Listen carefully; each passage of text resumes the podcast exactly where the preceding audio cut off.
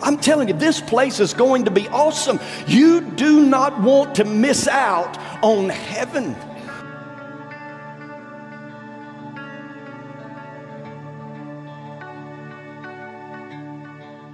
Well, if you're just joining us, we have been in a series over the last few weeks about the end times. Um, and if you're here today for the first time in this series, you got here just in time for the end of the end. Because today is the last message that I'm going to share in this series on the end times. We've been just kind of charting the course as to the prophetic events that are going to be taking place on the church or the prophetic calendar. We've talked about to this point that the next event to take place, I believe the next event to take place on the prophetic calendar is the rapture of the church. That's when Jesus comes and gets his church to take us to be with him in heaven. And when I talk about the church, I'm talking about people, I'm talking about the redeemed of the Lord. And then after the rapture, it will trigger the next prophetic event, which is a seven year period called the tribulation. And if you've not heard that message, you can go back to our website. You can listen to the message that I talked about on the tribulation and what will be going on here on earth, as well as what will be going on in heaven during the tribulation.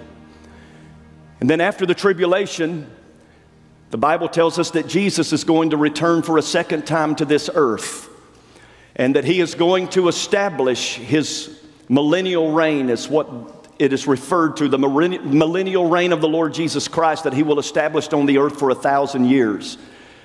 And during that thousand years, Satan will be bound, but at the end of the thousand years, Satan will be loosed again for a season, and then God will deal with him once and for all.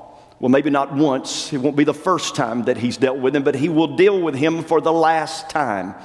The Bible said that he will be cast into the lake of fire where the beast and the false prophet are and shall be tormented day and night forever and ever. And then we also noticed last week that after Satan has been destroyed, then there is going to be what is called the great white throne judgment.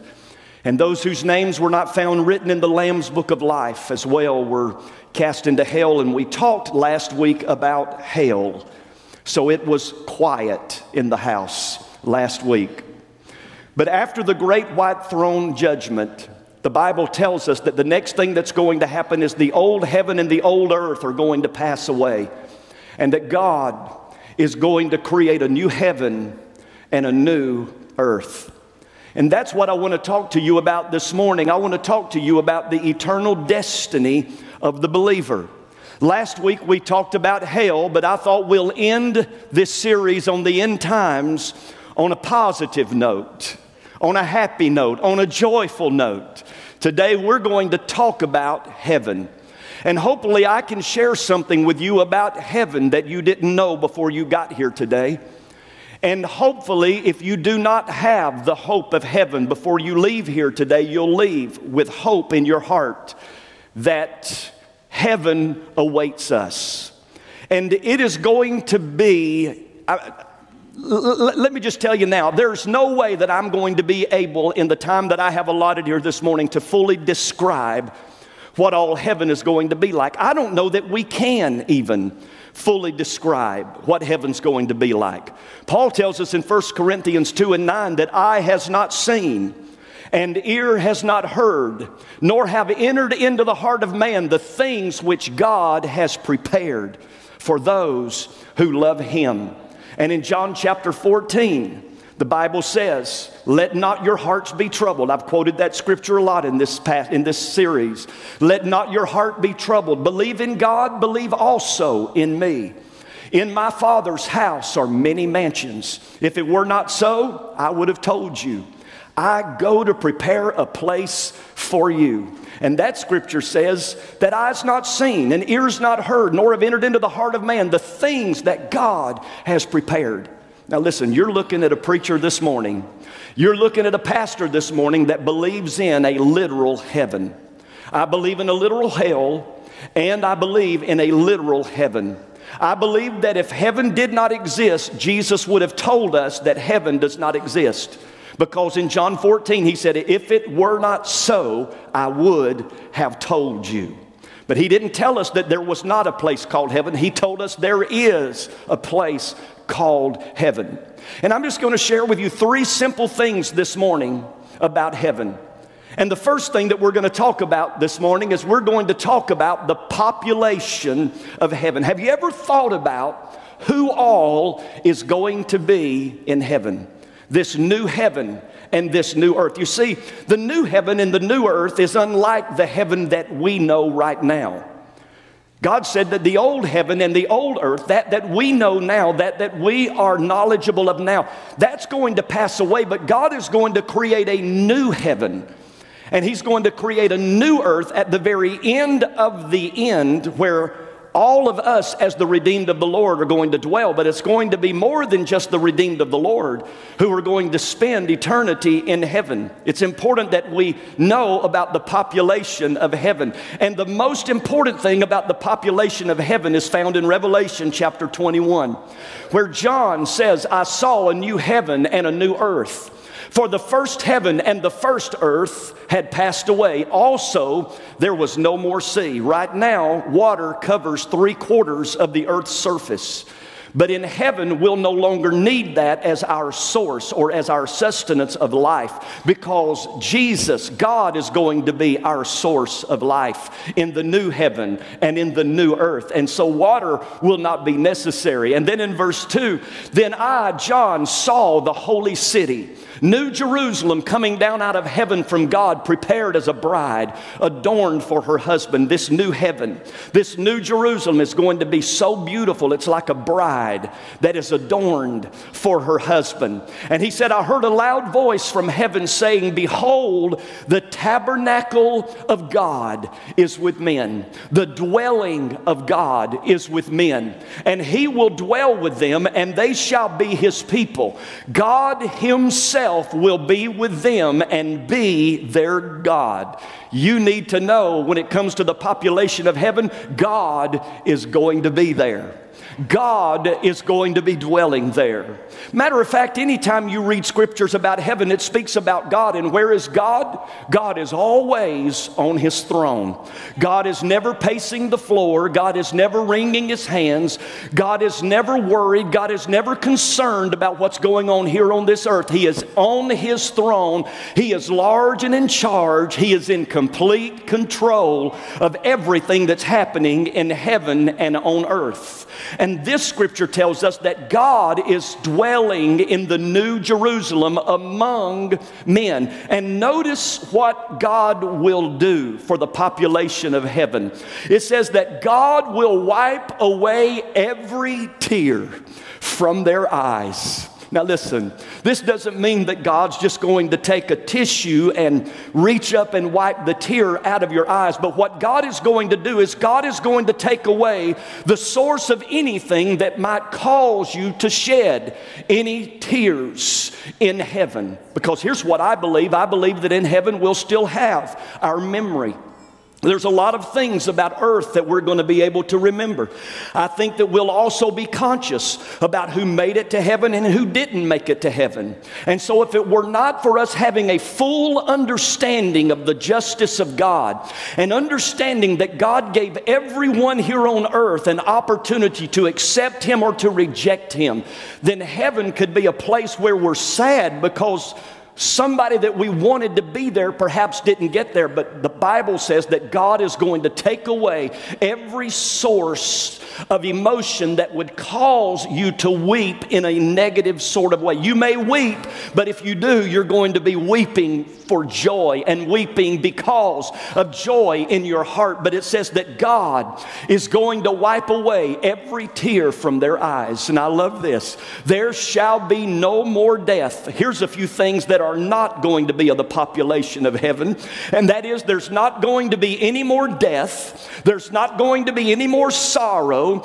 there's not going to be any more crying, there shall be no more pain, for the former things have passed away. Amen. That right there is enough to give me the hope that this is the place that I want to go to. Amen. But when we talk about the population of heaven, God is going to be there. But not only only is God going to be in heaven, the redeemed of the Lord, those who accepted the Lord Jesus Christ as their personal Savior in this life or during that seven year period of the tribulation, they're also going to be a part of the population of heaven. Listen to what Revelation 7 and 9 says. He said, After these things, John said, I looked and behold a great multitude which no one could number. I've had people ask me, Is there going to be a lot of people in heaven? The answer to that question is yes. There is going to be a lot of people in heaven, a great multitude which no one could number of all nations and all tribes and all peoples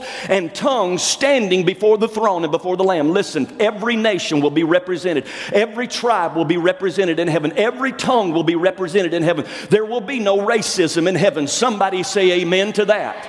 We will all live together throughout all of eternity, the redeemed of the Lord, no matter where you came from, no matter what language you speak, no matter what nation you represent. A great multitude, which no one could number, of all nations, tribes, peoples, and tongues, standing before the throne and before the Lamb. And then the Bible tells us in Revelation 22 and 14 Blessed are those who wash their robes. This is a picture of those who have been cleansed by the blood of Jesus. Amen that we've put our faith and trust in what Jesus did at the cross, and by faith, by grace, through faith, we have been saved. Our robes have been washed. Our robes, even though our sins be as scarlet, the Bible says they shall be white as snow. And blessed are those who wash their robes, that they may have the right to the tree of life and may go through the gates of the city. Who's going to be in heaven? God's going to be in heaven. Who's going to be in heaven? Heaven, the redeemed of the Lord are going to be in heaven. But that's not all. When you go to the book of Matthew, chapter 8,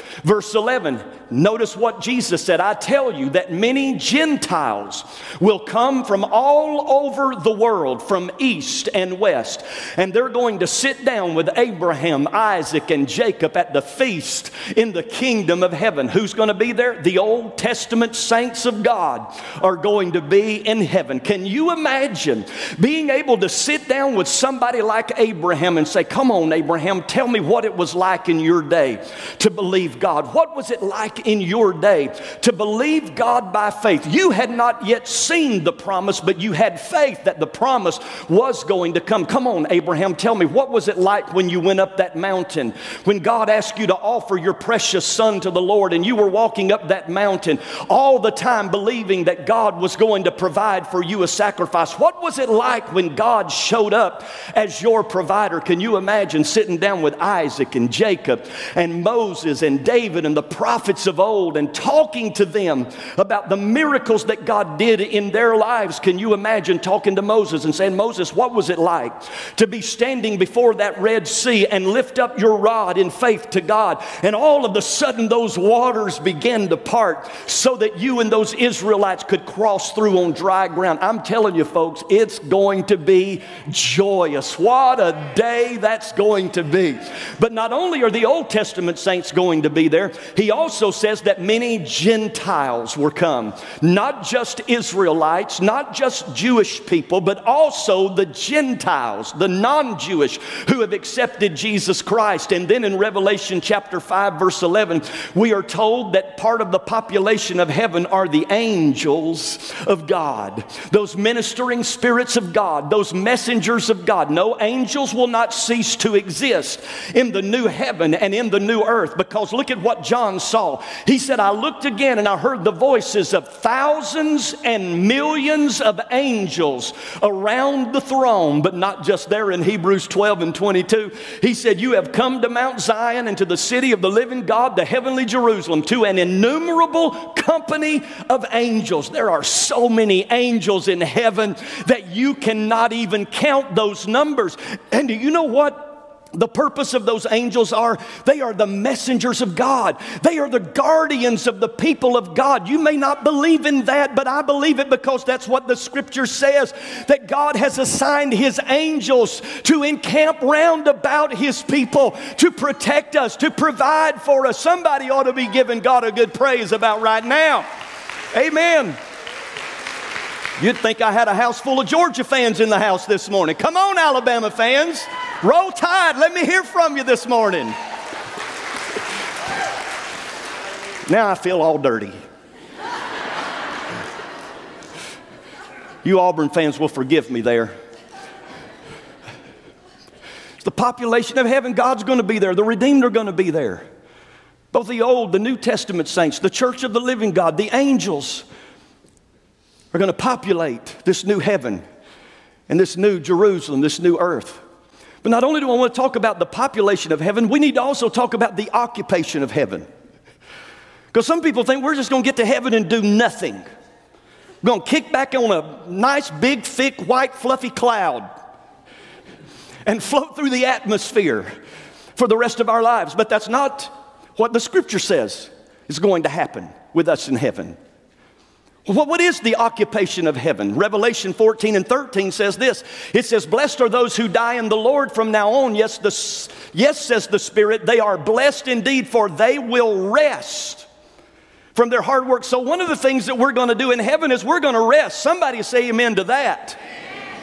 Hey, when you've just come through a season where you've had eight funerals in two weeks, and you're trying to sell 250 Christmas trees on a Christmas lot, along with all the other responsibilities that you have. Believe me, there's been days I've been thinking, oh Lord, I just need some rest. Heaven is going to be a place where we rest from our hard work, where we rest from our labors.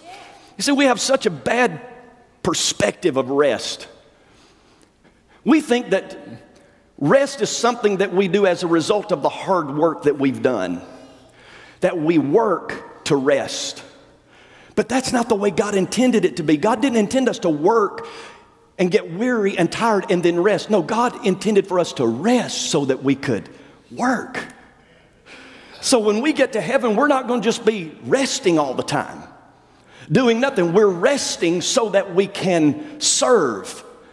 Pastor, you mean we're going to serve in heaven? We're going to actually do some things in the new heaven and the new earth? Absolutely. Revelation 22 and 3 says that his servants shall serve him. Now, I don't know exactly what that looks like. But I do believe that all of us will have assignments, but I don't believe that it's going to be the kind of work that wearies you. I don't believe it's going to be the kind of work that's going to wear you out. I believe it's going to be the kind of work that God originally designed you for, that you are passionate about. And instead of it depleting your energy, it's going to give you energy. Amen? But we're going to rest in heaven. We're going to serve in heaven, but oh, look at what Revelation 7, 9, and 10 says. It says we're also going to celebrate in heaven and we're going to worship in heaven. Look at your neighbor and say, We're going to have church when we get to heaven. It said that they were clothed in white robes and they held palm branches in their hands. Palm branches are symbolic of praise. Palm branches are symbolic of celebration. They're symbolic of worship. And it said that they had their palm branches in their hands. John is seeing what's going on in heaven. And he said they were shouting with a great roar Salvation comes from our God who sits on the throne and from the Lamb. So we're going to rest. We're going to serve. We're going to celebrate. We're going to worship. We're going to sing. And listen to me, you may not sound good singing here on earth, but when you get to heaven, you're going to sound good when you sing. You're going to truly make a joyful noise unto the Lord. Amen. And here's what's so awesome about it we're going to be able to worship throughout all of eternity. Why? Because we're now in our glorified bodies so that we don't get tired of standing and we don't get tired of singing songs and we don't get tired of doing this or we don't get tired of doing it. But we're in our glorified bodies, amen, where we'll never get weary again and we'll never get tired again. I'm telling you, this place is going to be awesome. You do not want to miss out on heaven. We're going to rest. We're going to serve. And we're going to celebrate and worship the King of Kings and the Lord of Lords. Now, for some of you that are like, you mean when I get to heaven, it's just going to be more and more church? I'm going to have to sit through more church services? Pastor, wouldn't that get boring after a while? Because there's even some days, Pastor, at church on Sunday, I ain't there long, I get bored in an hour and a half. For all of eternity, listen, I can tell you one thing heaven will never get boring to anybody. I think sometimes if we're not careful the way we preach about it and teach about it, especially to the younger generation, they feel like it's not such a great place to go to. It kind of sounds boring. No, I'm going to tell you something. Heaven's going to be better than Disney World ever thought of being. It's going to be better than Six Flags could ever imagine. It's going to be better than any video game you've ever played. I'm telling you, folks, heaven is going to be awesome. You will never get bored in heaven. Somebody say amen to that. Never will you get bored in heaven. So, the population of heaven, the occupation of heaven, and then finally, and here's my favorite point today. Here's where I want to hang out from you, and it's the captivation of heaven. The captivation of heaven. And let me tell you why heaven is going to be so captivating. It's because of what the writer of Hebrews 11 said about Abraham. It said that Abraham, by faith, waited for a city which has foundations, whose builder and maker is God. Who's making this new heaven and this new earth? God is the creator of the new heaven and the new earth. And how many of you know that when God creates and when God makes something, it's awesome? It's captivating. You stand there in awe and you stand there in wonder. You're like, wow, God, how did you do this? And I can't describe it any better than the scripture has already described it. Listen to what he says in Revelation 21, beginning at verse 10. He said, He carried me away in the spirit. John is having this vision of what heaven is going to be like. And he said, He carried me away in the spirit to a great and high mountain. And he showed me the great city, the holy Jerusalem, descending out of heaven from God. So God puts John up on a huge high mountain so that he can look down and see this new Jerusalem. And he said, It's descending out of heaven from God, having the glory of God. Her light was like a most precious stone. Now he's describing how captivated he is by heaven. And he said, Her light was like a most precious stone like a jasper stone. Actually, the Greek word should be translated diamond. We're talking about a perfect diamond, a clear diamond, a perfectly cut gem.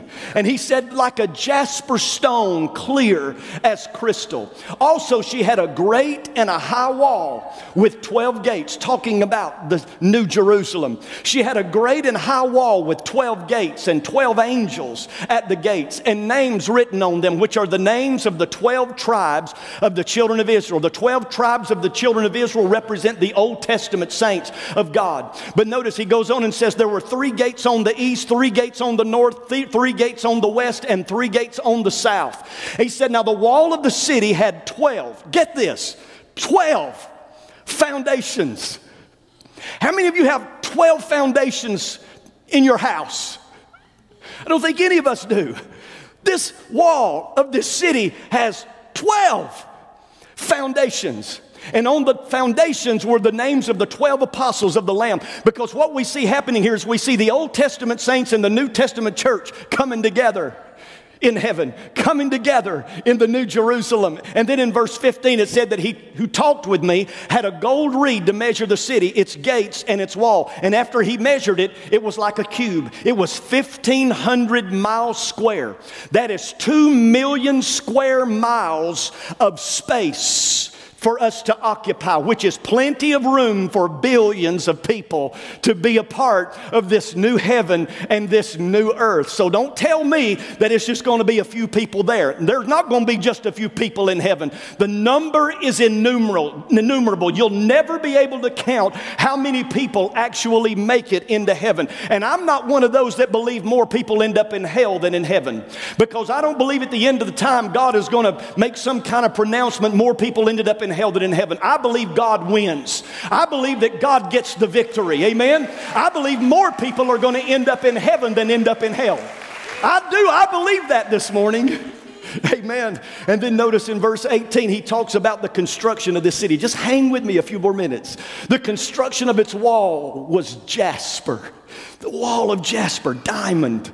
And the city was pure gold, like clear glass. You know, not like this cheap stuff that we wear.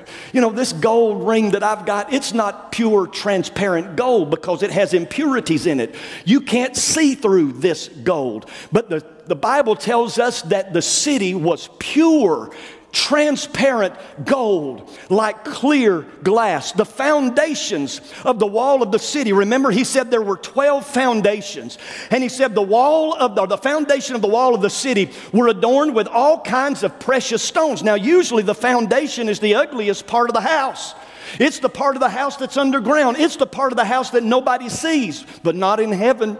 These 12 foundations, look at this. The first foundation was jasper. The second was sapphire. The third was chalcedony. The fourth was emerald. The fifth was sardonyx. The sixth was sardius. The seventh was chrysolite. The eighth was beryl. The ninth was topaz. The tenth was chrysoprase. The eleventh was jacinth. And the twelfth was amethyst. All of these 12 stones stones that make up the 12 foundations of this city. Let me tell you, when God builds something, He does it right.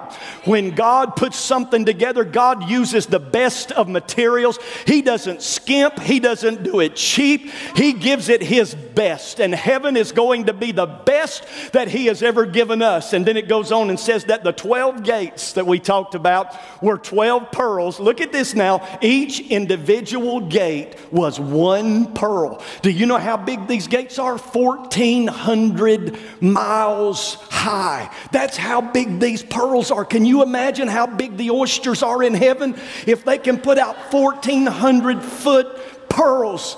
Every single one of them. But you know where a pearl comes from, don't you? A pearl comes from, from, from the, the agitating of the flesh of, or, or, or the, the wounding of the flesh of an oyster. And when you get to heaven and you see those pearls, here's what it's going to speak to you of. It's going to speak to you of the magnitude of how much Jesus suffered in his flesh. He was wounded for our transgressions.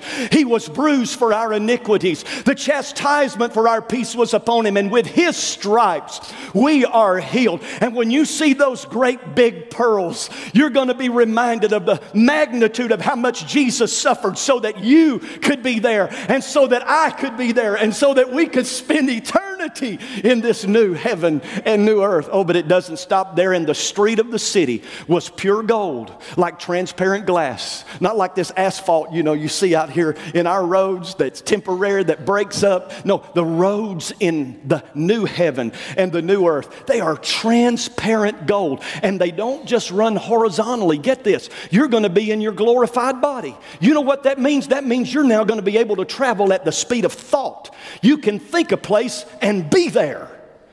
Now, wouldn't that be awesome? You won't just have to click your heels together. You can just think it and you'll be there in your glorified body. And in your glorified body, not only will you be able to travel horizontally, you'll also be able to travel vertically. And the streets in heaven don't just go vertically, they also go horizontally. And they are pure, transparent gold. Is anybody getting homesick here this morning?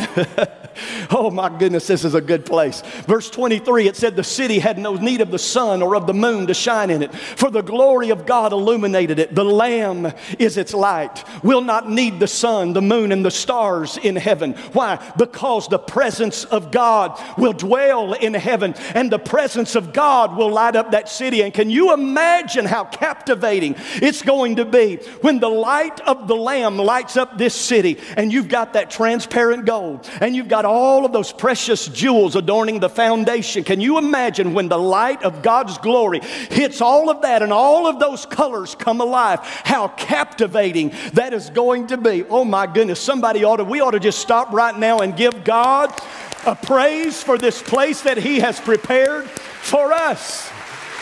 Amen. But he goes on, and I'm about to close. I know I've been flying here this morning because of our time. But notice he said, He showed me a pure river of water of life. And I don't think he's necessarily speaking literally here. I think he's speaking to us here about the source of eternal life that continually flows in heaven. He showed me a pure river of water of life, clear as crystal, proceeding from the throne of God and of the Lamb. And in the middle of its street and on either side of the river was the tree of life, which bore 12 fruits, each tree yielding its fruit every month. And the leaves of the tree were for the healing of the nations. Now we come back and we see the tree of life once again that we were introduced to back in Genesis chapter 1, 2, and 3. And that tree of life, and again, I believe it's speaking of eternal abundance and blessing that we will enjoy in the new heaven and in the new earth. But notice what this next passage says and there shall be no more curse. Do you want to know why we're going to be able to dwell with God so intimately in heaven? We're going to be able to dwell with God so intimately in heaven because there is no sin in heaven to separate us from the Lord. There's no sin in heaven to separate us from God. The curse has been removed because sin has been done away with. And there shall be no more curse, but the throne of God and of the Lamb shall be in it, and his servants shall serve him. Now, listen, all of that is captivating. The streets of gold, the gates of pearl, the walls of jasper, the foundations of every precious stone. Let me tell you what's going to captivate you more than anything else about heaven. They shall see his face. And when you see his face, everything else about heaven will just kind of dim and blur in the background as you focus on his face. We shall behold him. We shall behold him face to face in all of his glory. We shall behold him. We shall behold him face to face, our Savior and Lord. I know that right now the scripture says that because of our sin, because of our unrighteousness, that no man can see God's face and survive, and no man can see God's face and live. But in that place, we are going to be holy. In that place, there will be no sin to separate us from God. In that place, we will be pure, and in that place, we will be just like Him because we will see Him as He is, and we will be able to behold Him face to face. Oh, somebody just worship the Lord this morning. Hallelujah. face to face. And on His name, or on their foreheads, will be His name. We will be His possession. We belong to him. There shall be no night there. They need no lamp nor light of the sun, for the Lord gives them light, and they shall reign forever and forever. And that's ultimately where the redeemed get to, where we rule and we reign forever and ever with the Lord. After hearing all of this, you can understand why John ended this book saying, He who testifies to these things says, Surely I'm coming quickly. Listen to me, church. Jesus is coming soon. And not only is he coming soon, but notice what he said He's coming quickly. In a moment, at the twinkling of an eye, he will come. When the rapture takes place, quickly it's going to happen. And I believe it's going to happen soon. And so the question now is are we ready? If he were to come today, would we make it to heaven? John was experiencing much persecution and hardship when he got this vision. And so that's why when he heard the Lord say that he's coming quickly, that's why he said, Even so, Lord, come, Lord Jesus. Oh. Come, Lord Jesus. Would you say that with me this morning? Come, Lord Jesus. Let's say it again. Come, Lord Jesus. Well, I hope that you were blessed and inspired by today's message. We here at Sumiton Church of God believe that God is a God who still does miracles, and we're seeing it on a weekly basis. People's lives being transformed by the power of God being saved, healed, and delivered for the glory of God. And we want you to experience for yourself. So why don't you come and be our guest one Sunday here at Sumiton Church of God? I look forward to personally meeting you.